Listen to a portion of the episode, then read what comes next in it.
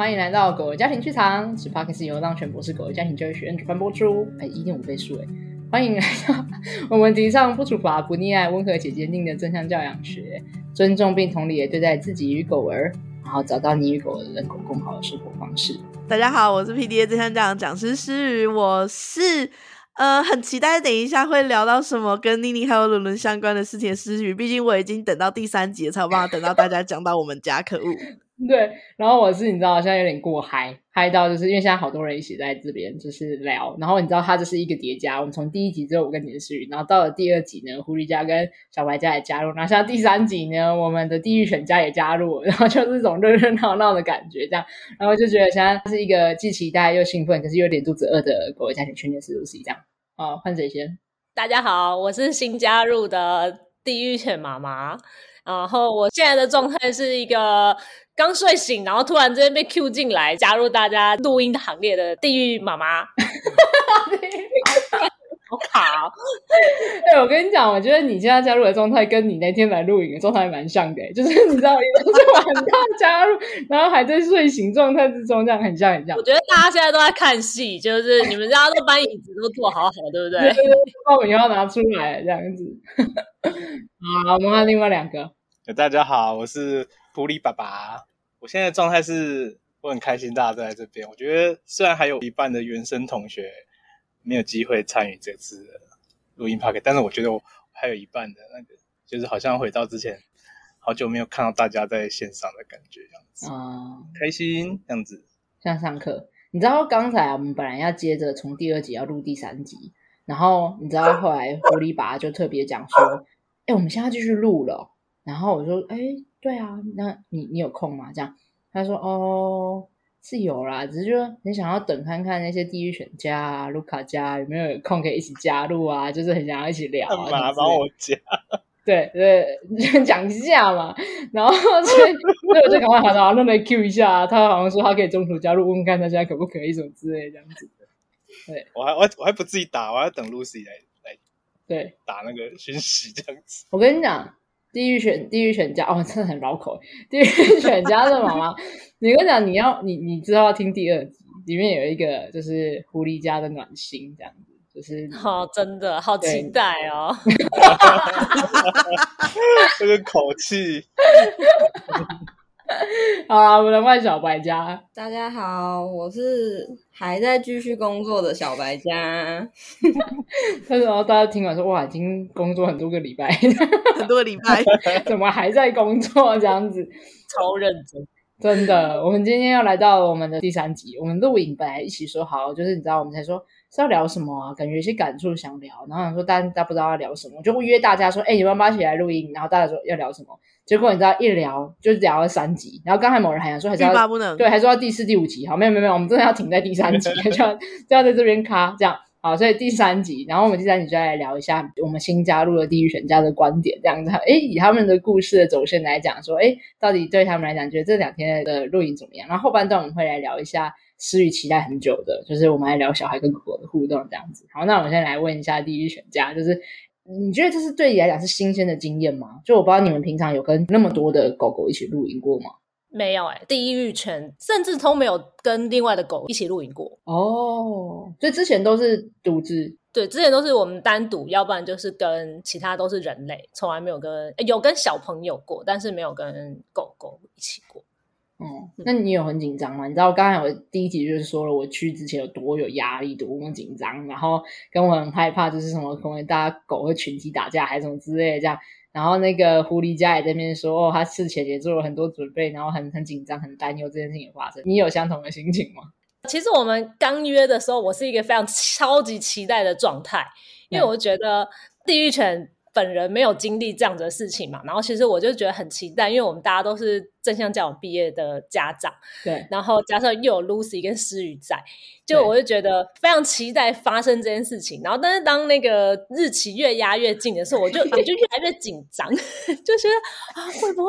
到时候就是真的就又有冲突啊或干嘛的。对，但是后来就是前几个礼拜就我们自己去露营，然后那一天那个狐狸爸爸有来嘛。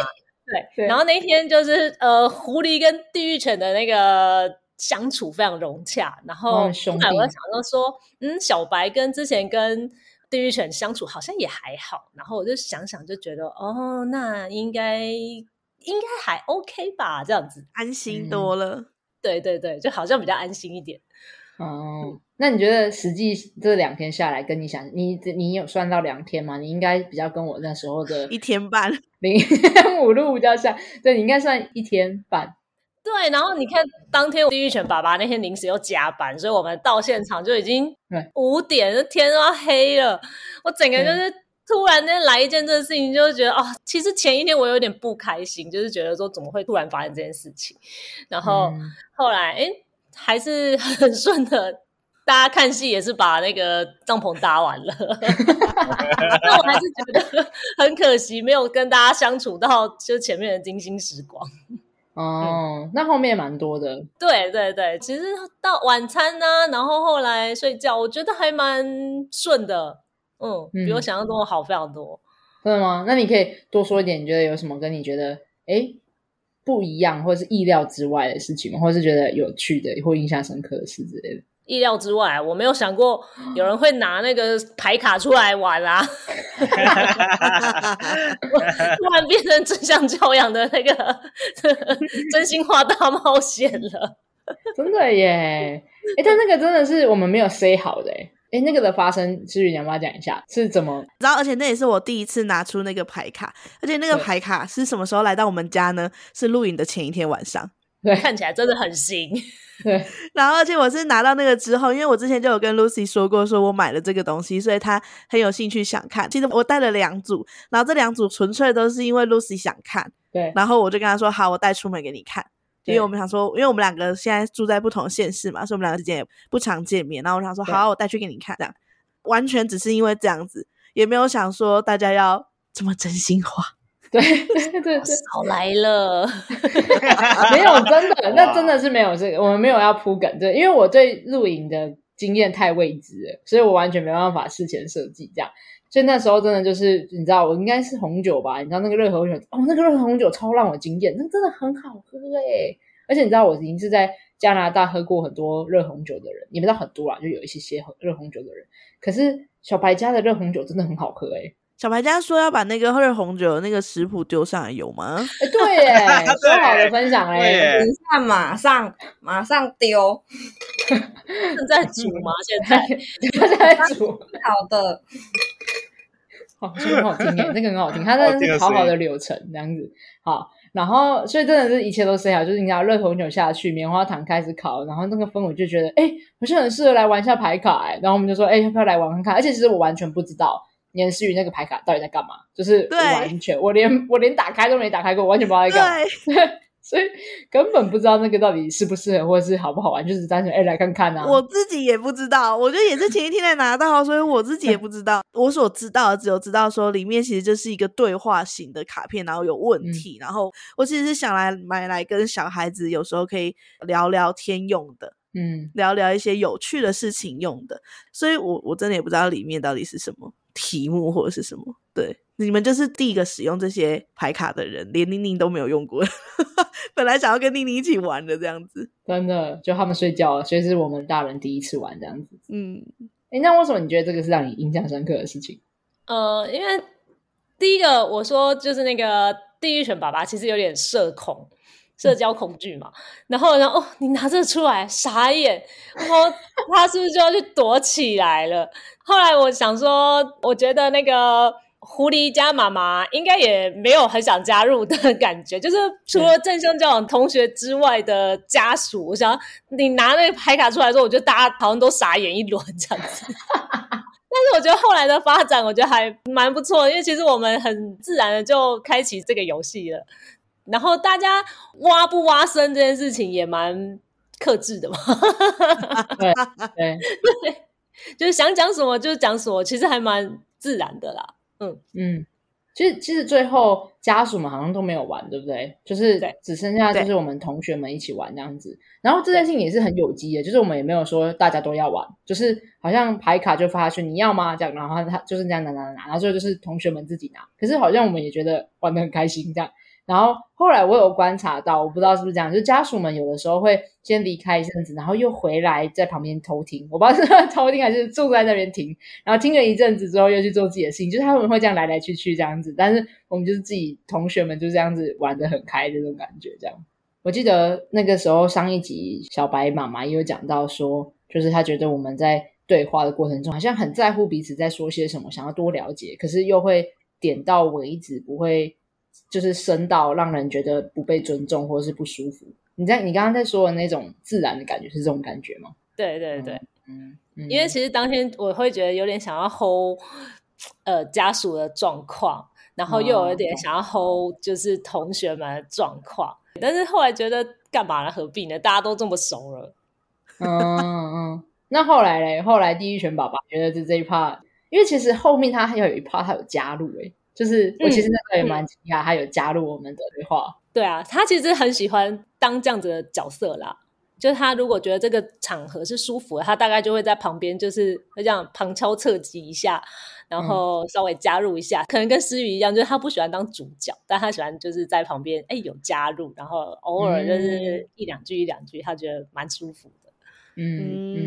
就他随时可以选择他什么时候想要加入跟什么时候想要离开，都是可以他自己决定跟选择这件事情。没错，对，我自己很喜欢那一 part 的精心时光，我真的觉得那个是我们的精心时光，那是我们的精心时光，没错。对啊，这大人怎么精心，就是我觉得这是一种很自然有机的聊天，然后大家抽到牌卡你也不知道你要分享什么，然后跟分享什么都是互相堆叠，然后可是觉得聊得差不多了，然后你就也可以自然而然要换下一个人，就是很有机的氛围，然后可是又彼此有很多的连结和交流。我自己很喜欢那个晚上，就是会想起来，我觉得从那个红酒倒下去咕噜咕噜咕噜咕噜开始就是我们的精心时光了。真的没有，我跟你讲，小白家他们精心时光可能从中午就开始，我们在泡茶的时候他们在喝有气泡的茶。秘鲁就在那里从头喝到尾，这样你要说什么？你说啊！我爸家说我是那，他想解释什么，但是好像就是这样子，大概就这样子。对，好了，快说。没有，我不解释。我想说，就是等等直接默认。我觉得他在那个要说的那一秒，发现不管他说什么，我们就是你知道，都会被我们讲回来的那一刻，他就算了，我们都要呛回去。对，会越描越黑这样子。好可爱。那地狱犬妈妈，你还没有什么其他你觉得哇，这两天跟你期待中不同，或者是想象不一样，但或是你喜欢的地方这样子？我觉得那个。不用代号对不对？妮妮跟地狱犬的相处啊，还有后来早上就是妮妮跟伦伦两个人就是早上一起来，然后一直叫破波吉，地狱犬破功了，来了，那我们欢迎波吉嘛。破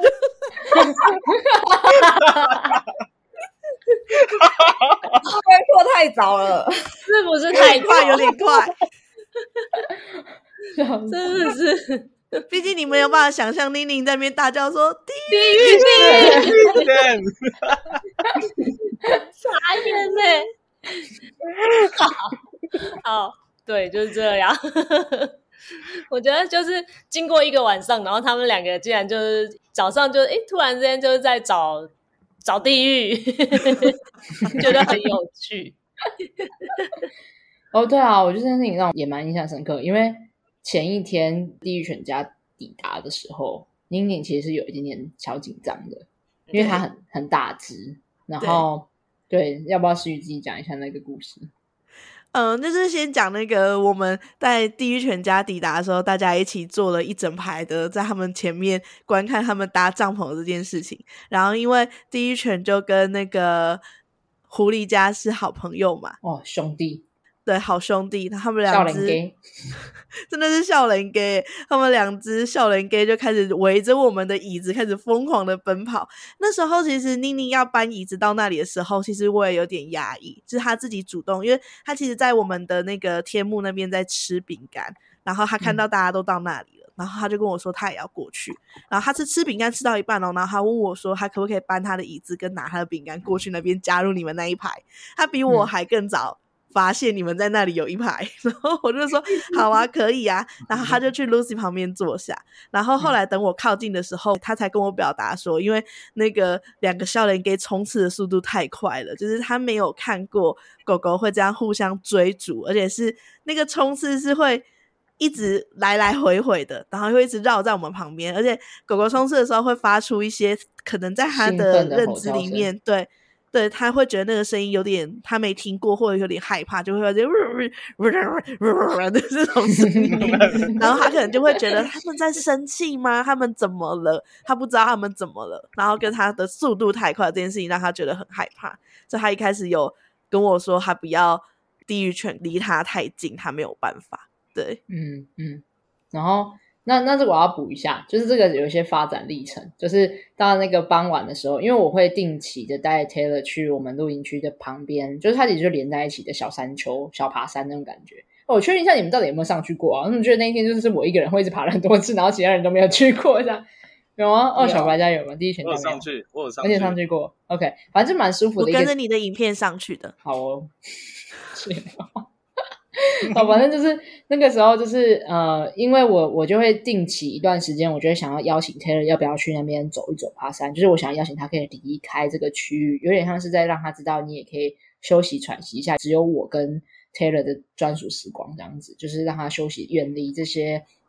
本人在做的事情这样。然后所以我就会定期可能早上会问，然后中午傍晚会问，然后晚上也会问，就是我带他去蛮多，睡前也会去这样子，就带他去3-4趟、3-5趟。然后就一开始是这样，下午的时候就会开始就是宁宁会加入我们，就是他就说我也要一起去这样，然后诶没有，宁宁从第一趟开始就一起去，他只有睡前那一次没有，他其他一趟都跟 Taylor 一起，我们都一起爬山这样。然后到了傍晚那一次回来的时候，就傍晚差不多会想要带 Taylor 在吃饭前再带他去散步一下这样。然后那个时候地狱犬家就也加入我们，然后那个时候宁宁就会有一点小担忧，就是说诶那个他离我有点近，但是他又很想要看他，你知道吗？他就会讲，然后我可以讲名字了吗？我可以讲就是宁宁的话语，他就会讲波吉走了，波吉又回来了，波吉走了他又回来了就是他因为波吉会冲出去然后再回来，然后冲出去再回来这样，然后就一直在说波吉去了然后又回来这样。然后所以我觉得也是那个精心时光，让他就是我们一起去散步，然后他可以有一段距离安全的去观察就是波吉的互动啊，然后而且因为波吉跑回来的时候真的超可爱，你会觉得萌到炸掉这样，然后他就觉得，我觉得他有因此而被你知道小圈粉这样子。我好像听到第一犬的声音了，嗯嗯，第一犬一直听到一直挑自己在叫他对齁对齁，我刚刚讲那个真的耶好可爱哦来给他一点时间不用他越来越大好可爱哦，很可爱耶，就是加入我们这样子，对，然后加入你第一拳的 ASMR 对对，就是这个，就是这个声音，很可爱，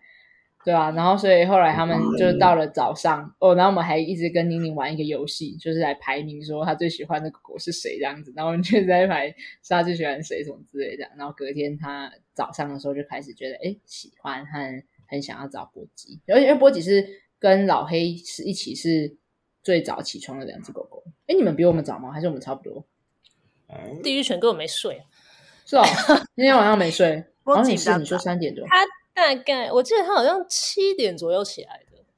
他后来有点就是为了就好像有点拉肚子，然后就把我们叫起来了啊，没睡好。对，7点多。嗯，对，反正就是那个时候，宁宁和洛人也起床，然后我记得小白家还没起床，然后那个狐狸家也还没起床，卢卡家也还没起床，就是反正就是只有我跟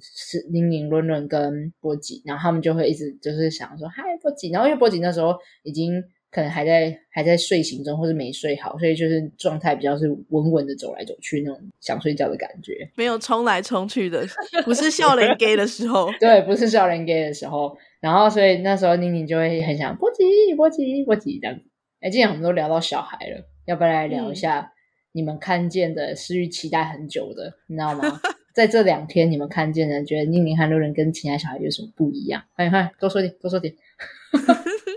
我昨天在群组就有说，我觉得就是宁宁跟六人是处于可以沟通的小朋友，就我没有那么喜欢跟小朋友相处的人，但是像这样子的可以沟通的小朋友的话，我是很愿意跟他们玩。所以后来我不是跟妮妮还在那边玩123木头人，超可爱，因为我觉得他可以懂我要跟他解释的东西，就是如果现在这个状况不能怎样的时候，如果我跟他解释一些事情的话，他是愿意听得进去的。所以我觉得这样子会让我们以一个陌生的大人来讲啦，就是相处起来我觉得就非常的开心。我其实也很惊讶妮妮会去邀大人玩的这件事情，因为其实对我来说，就是要跟狗狗家长们一起出去露营的有一个担忧也在于说，妮妮只有跟小孩子一起露营过，妮妮跟伦伦都是，然后所以对于他们在这两天的这些空白的时间，他们可以做什么事情，要做什么事情，是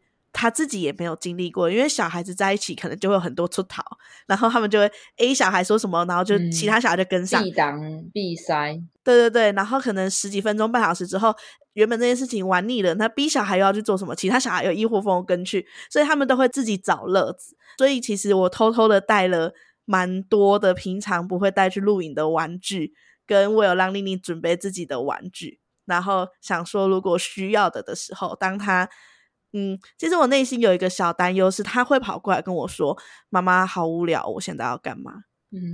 然后因为这个是在我带他出去露营的这件事情，我本来就是很想要让他学习那个空白时间，他可以自己知道他可以做什么，或他想要做什么都是可以的，他有所有的决定权。所以其实在我们的露营的经验里面，大概前三路吧，他会跟我说好无聊，我不知道现在要做什么，后来他就渐渐的就都没有再跟我讲过这句话了。所以我在事前出发有一个小担忧也在这里，就是我很担心他会跟我说他很无聊，那我就有点纠结，就是我不知道这个时候我应该要去跟他一起想办法，说这个时候要可以做什么，还是一样就把这个问题丢回去给他。所以我才会把那些我多带的无微不微的东西都在车上，他其实不知道。所以后来就是我看到他跟波吉玛玩那个123木头的时候，其实我还蛮感动的，就是对于说不管是波吉玛这边，就是大人愿意跟他玩，或者是他可以自己主动。他那天我还问你对不对，我问你说是不是他找你玩的，你记得吗？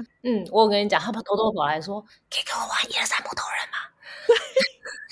他是偷偷跑去波吉玛的耳朵旁边，然后跟他说可以跟你玩123木头人啊，我觉得超可爱的。而且重点是那时候我在跟波吉玛聊天，然后让我听到悄悄话大声到是有听到的，因为我听不懂，然后我就问妮妮说你可以再讲一次吗，然后她就再讲一次，然后我还是听不懂，我说你可以大声一点嘛，然后就看了小白妈一眼，然后就说不行，她要小声一点。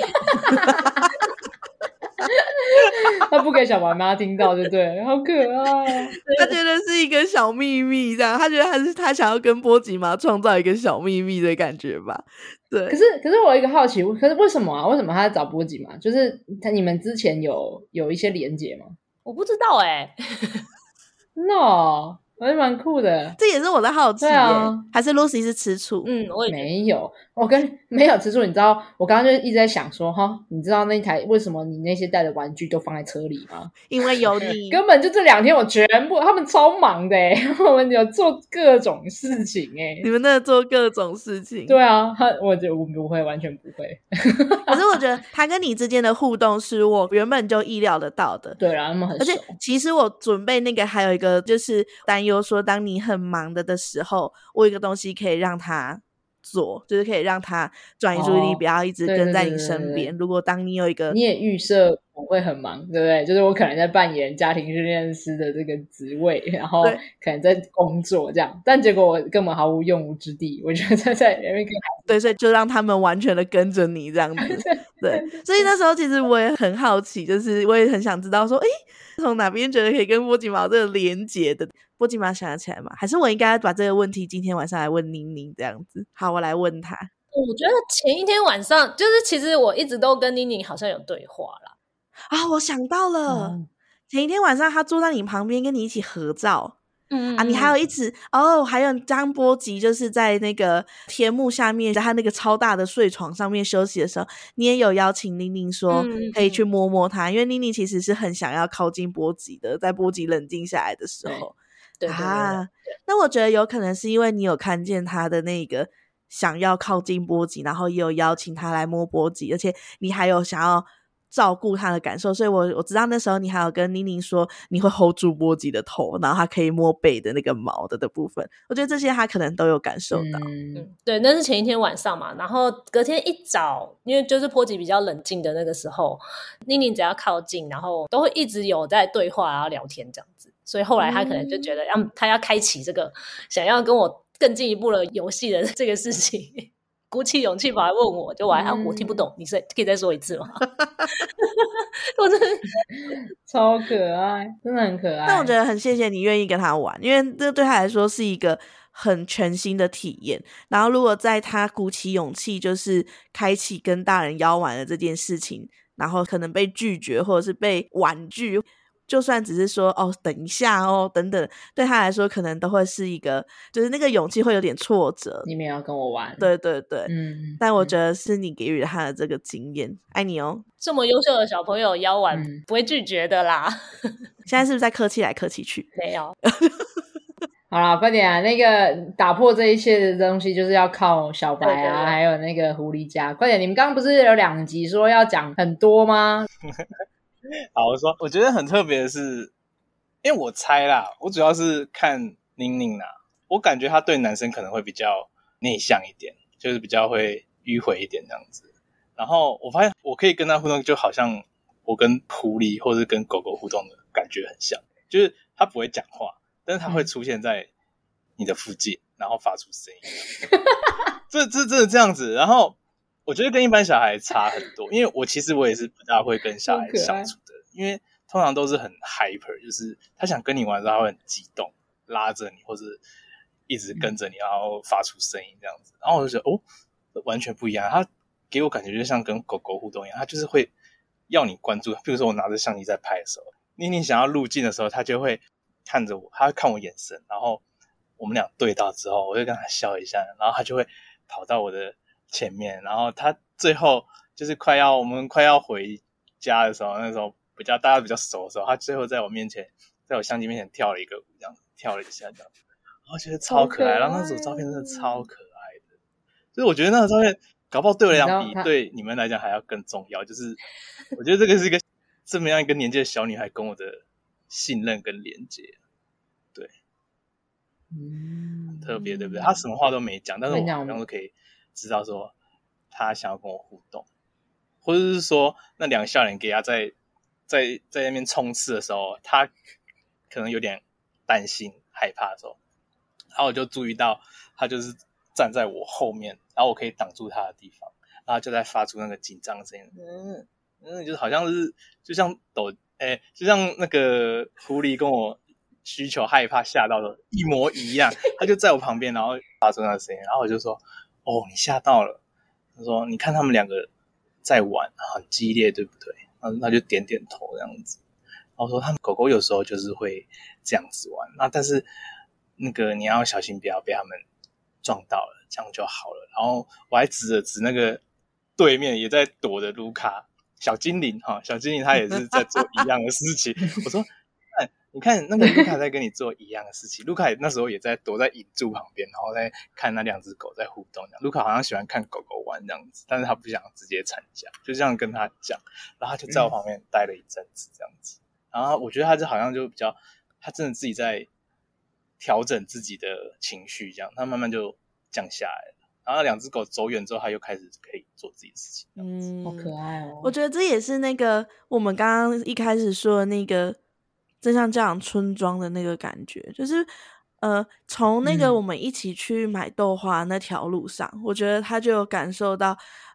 狐狸爸爸是可以保护他的保护我们的，因为我们刚刚有说到在那条路上的回程的时候，我们不是就有点各司其职嘛，然后因为你就会发现说狐狸爸爸他就会看到压队的我跟小孩，然后他就会停下来，他就会在可能会冲出来的那个护卫犬的前面的那个我们会经过那个地方顾家犬的那个地方，然后他就会先站在那里等我跟小孩们通过，那个时候他可能就有意识到，就是有发现到说狐狸爸爸会去保护他跟保护我们这件事情，可能在他的心中就已经有留下些什么安全感这样子。对，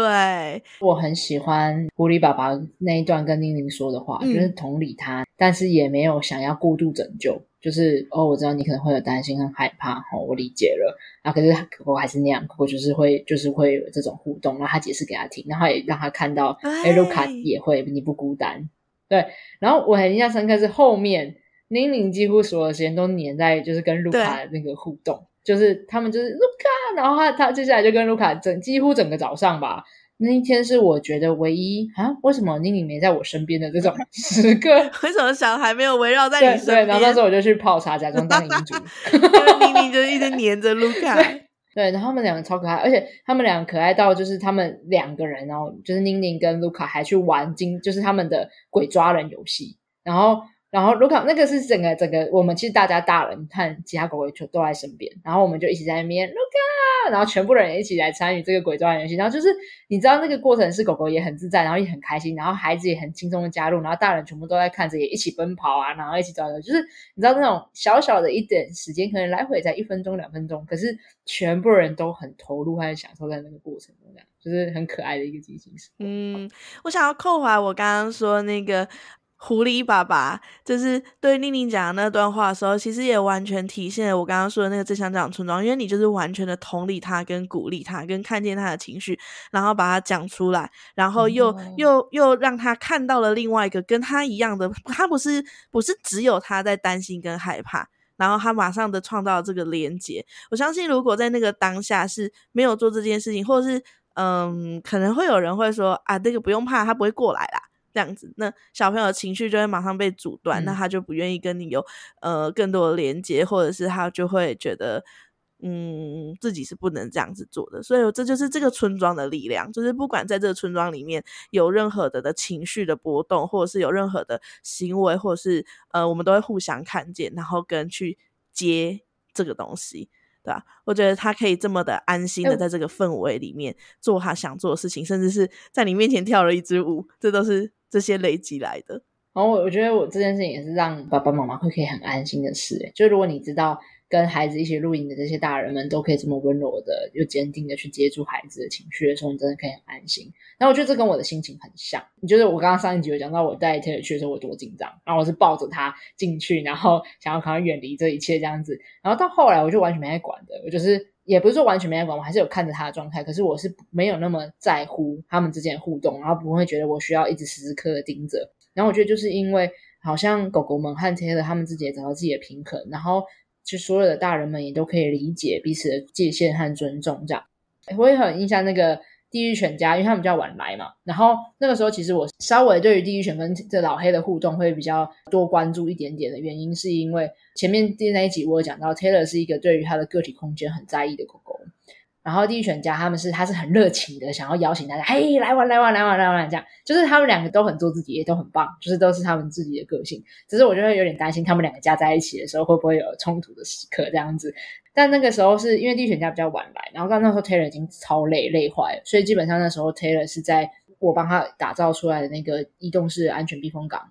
推车里面睡觉。对对对对，我刚刚一瞬间忘记这个词汇是什么。然后所以就是在推车里面睡觉，睡了一整个晚上，他就是我们在吃饭的时候就睡，所以他跟地狱犬家是都还没见过面这样，所以是到睡前的时候地狱犬家跟 Taylor 有直接的互动，然后他们就在那个要靠近爬山之前有一个小森林的地方，但很黑暗，我就有看到他们两个就是互相的你知道间接互动，嗅闻一下就闻过彼此的这个区块这样。然后后来 Taylor 出来，然后 Taylor 可能没有看到，比较多是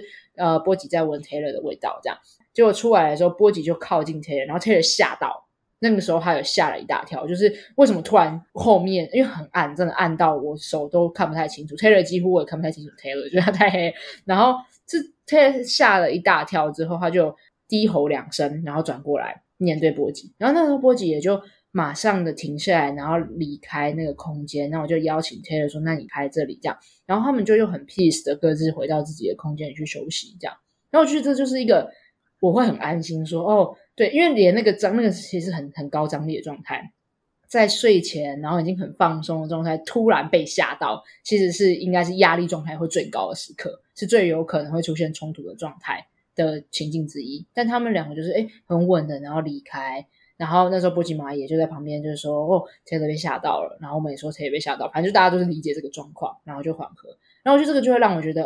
很安心，就是大家很知道这个状态是什么，然后不会有任何人去批判彼此，或者是觉得怎样，而是很能够看得懂现在发生了什么事情，然后很能够知道怎么去接住和照顾到各自的狗狗的需要，然后又会去尊重彼此这样，然后我觉得这个时候就让我很放松，这也是为什么隔天有办法那个大家一起很自在的全部融合成一团，然后但又各自有各自的空间那种感觉这样。我觉得我在那个过程中，就是你刚刚说的那个也是，就是我第一天刚到的时候，在你还没来之前，我就有想说我要一直注意一下小孩跟狗狗的状态，或者是小孩会不会去打扰到狗狗休息，或者是小孩会不会打扰到正在搭帐篷的大家，或者是在帐篷里，因为那时候就是接近中午嘛，然后就大家会不会有一点也在休息，然后等一下要煮午餐的这整个状态中，然后但是我也是在发现，就是不管是跟大人之间的互动，就是你们也都很愿意跟小孩子对话这件事情，然后很愿意听小孩子说他想要说的，然后再用你们的方式去跟他传递你们想要传递的这件事情，也让我渐渐的放心，就是到 Lucy 来之后，然后说好了就是怎样交棒就再扣回到刚刚 Lucy 说的，像隔天就算是其实宁宁一直在路卡家的帐篷的那个时候，然后我就对，然后我就有在远方跟路卡妈妈说宁宁在你们家吗？这样 OK 吗？然后路卡妈妈就很坚定的跟我说 OK 哦，当我跟他说路卡想要休息的时候，他都有在外面等待，然后就觉得太好了。就是我有时候会很怕一个状况是，因为这里是唯一是只有他们两个是小孩，所以大家会无止境的想要满足他们的需求，纵容他们，就有点纵容他，然后或者是因为可能是我是讲师，然后你们会觉得我这是讲师的小孩，然后就要多照顾他一点，这种就是我也会有点害怕大家会有这个想法。没有，我觉得不要这样子，他们没有好的，所以当大家都可以在互相的，就是我就很担心你们没有照顾到自己，然后却要一直想要照顾到他们两个。对，然后当我发现说小孩子在跟你们相处的时候，不会让你们变成有过多的负担，然后你们也可以在照顾到你们自己的同时跟他们互动，这是我觉得对我来说是很好的一件事情，就是我的心理负担就会整个没有了，没有我本来可能会想象的那个压力的状态。这部分其实我想要讲一下，就是因为我们的帐篷刚好就在卢卡家旁边，然后其实他们那边发生什么事情我都非常的知道，就是因为宁宁真的很喜欢卢卡嘛，就是对完之后卢卡已经是他的第一名最喜欢的小狗，可恶超越天了。然后所以他就是他大概几乎每隔个就是可能十几分钟20分钟就会跑去卢卡家的帐篷，然后我觉得卢卡也算是一只蛮稳定的小狗，他很多时候其实他是在自己的飞行床上面睡觉休息，宁宁就会跑过来，就是他想要找卢卡玩。如果卢卡现在正在就是休息的话，卢卡妈妈就会跟他讲说卢卡现在在休息，但是你可以邀请他看他要不要跟你出去玩，那如果卢卡不想的话，你可能要等他休息完之后再来找他。对，那让我觉得蛮惊讶的地方就是宁宁他知道他听得懂，并且他愿意尊重，就是他会说好，然后他有时候可能会蹲在旁边帐篷外面，然后看着卢卡，然后有时候他可能就会先离开了，然后再过十几分钟之后再回来来喂一次。对，然后可是就是让我觉得蛮讶异的是，就是这个年纪的小孩通常他如果想要什么事情的时候，他会用哭闹或者是他现在坚持他就是要的这种方式。对，但是宁宁他能够理解我们跟他讲的话，并且他也能够去尊重狗狗，这是我觉得非常难得，然后我真的有看到不一样的小孩的那一面，因为我觉得大部分会选择养狗而非小孩的家庭，除非有一些特殊理由，要不然很多应该都是家长本身没那么喜欢小孩，那我们家自己就是我自己其实没有非常喜欢小孩，跟小孩相处，或者是我身边有小孩，但是通常小孩还蛮喜欢来找我的，我不知道为什么。那这一次就是也是因为有时候会来找我讲话，但是因为我们家小白并不是一只那么亲小孩的狗，它没有那么就是它会躲啦，迷迷的。对，以我对它的了解就是大人要摸它有时候它会缩头，然后小孩就更是它会直接退后，对，它不会去就是跟小孩有多的互动这样子。所以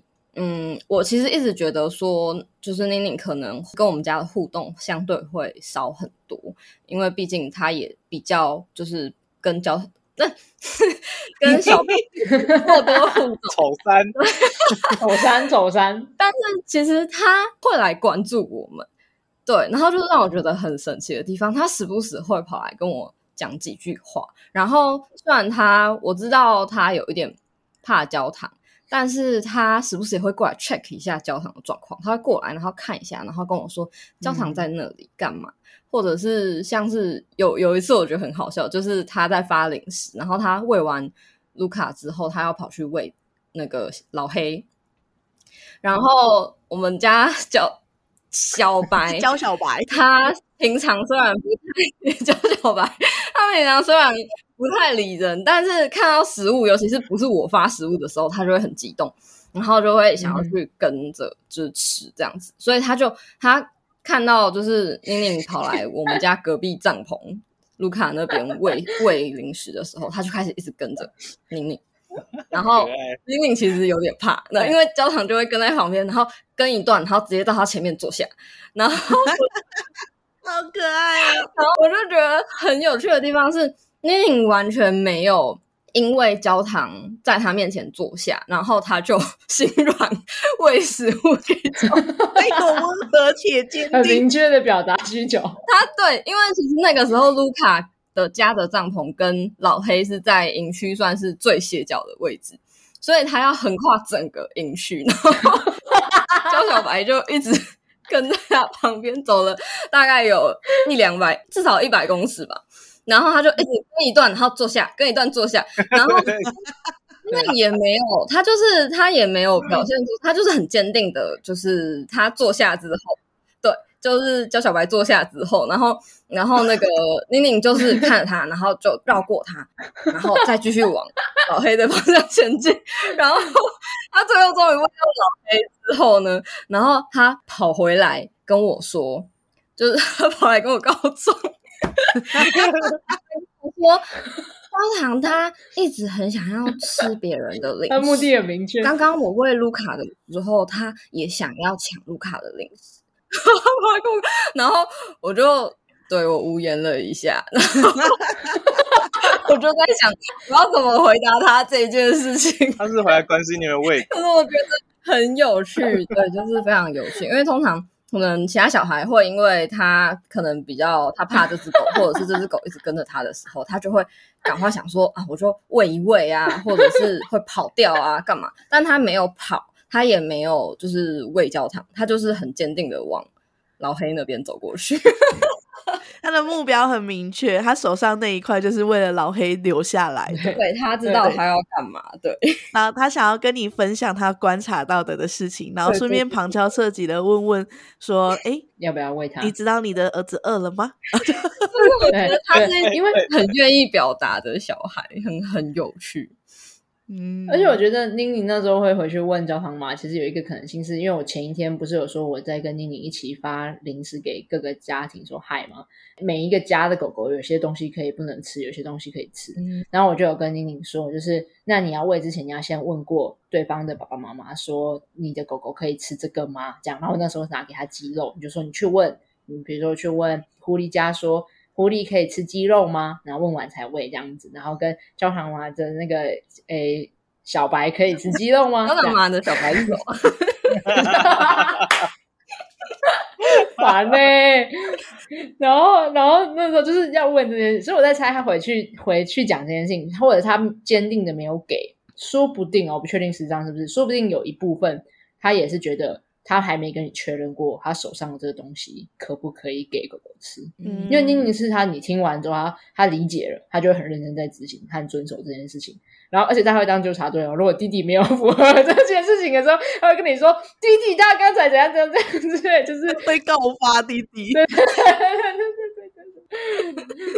其实这也是小孩家庭一直在做的事情诶，所以他其实这件事情他应该练习的蛮久一阵子，就是小孩家庭跟小孩家庭之间每个小孩可以吃的东西其实也是不一定的，或者是在那个时间点这个小孩能不能吃。例如说有的家庭是晚餐前还没吃晚餐前就可以吃零食的，可是有的家庭是可能吃完晚餐之后才可以吃零食的，所以这个东西其实我们都也一直在跟小孩家庭出去的时候也都会跟小孩说，就是你要问这个小朋友的爸爸妈妈他这个时候可不可以吃这个，因为在露营的这个场地里面分享食物是一件很常见的事情，所以小孩子也会分享零食。 对，所以会互相询问，所以我想他也有在那个时候学到这些，然后拿来他发现哦原来狗狗们也是这样子的，就是他有累积这个状态这样子。然后刚刚还有提到一个我很喜欢跟我这次也有观察到，就是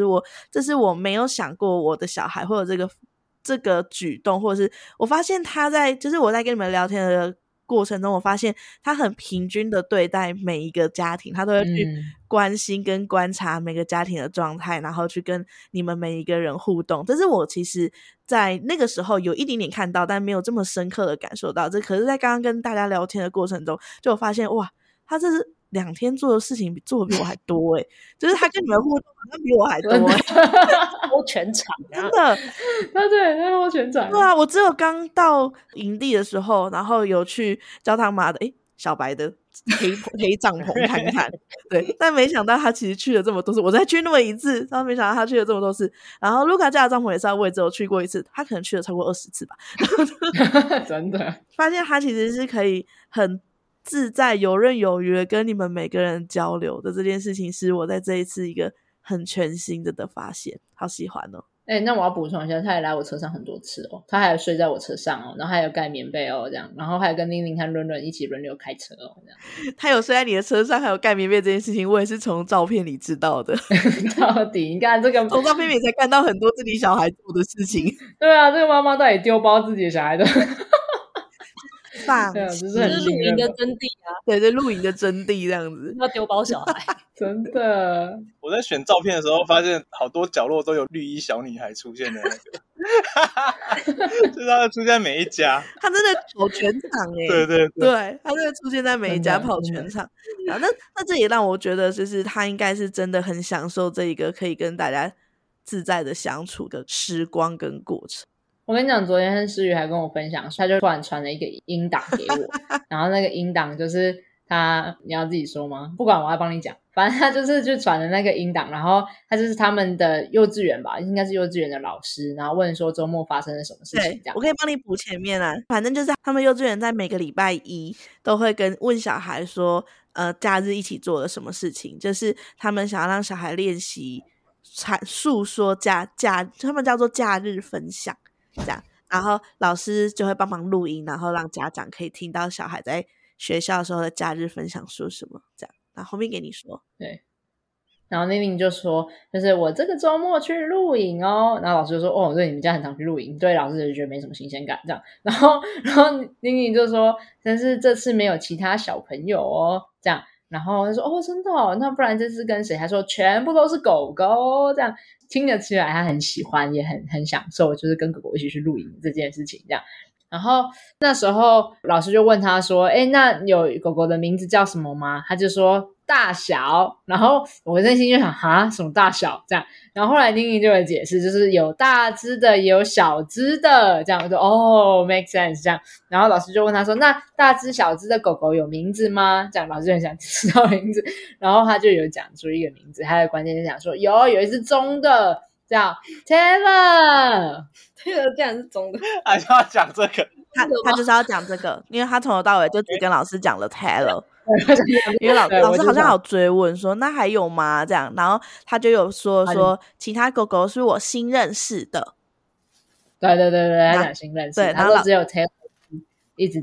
认识很久的这样。对，然后老师就切到这里，老师就说好，然后就要换下一个小朋友，所以就到这里这样子。所以他从头到尾只讲了 Taylor 这两个字，让他很开心，所以我才只有传给他。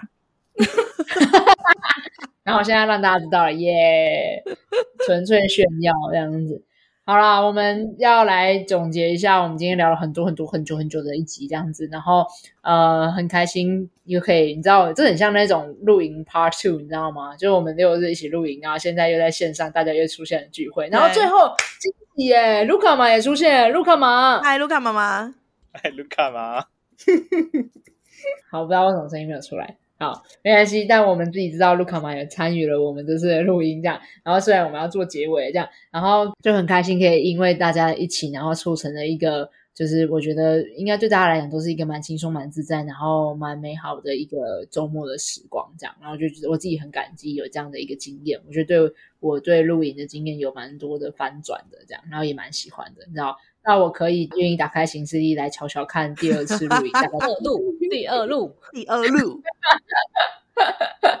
好啦，那很想要听听看大家在听完我们这集的分享，不论是跟孩子跟狗狗之间的互动，或者是我们在录影的各种有趣的事情的发生，那你们有没有什么觉得有趣的好玩的事情，然后如果你有什么想让我们知道的，也可以在我们的 Apple Podcast 5星评论留言让我们知道，或是在家长会和让全博士的 IG， 然后记得可以 take 我们然后分享让我们知道哦。那也会在资讯栏上面也会看到浪犬博士的官网，然后里面有说浪犬博士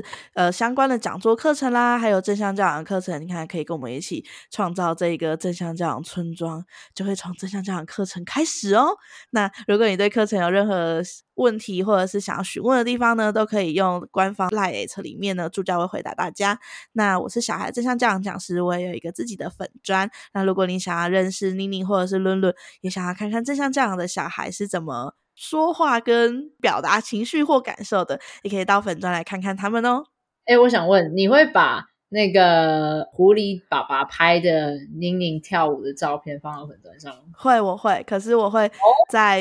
因为我有想要写一个跟录影有关的，可是对，所以我就会放，但可能还要再等我个几天吧。没关系，等到这集上架的时候应该已经在上面了，所以欢迎大家如果对看宁宁在都的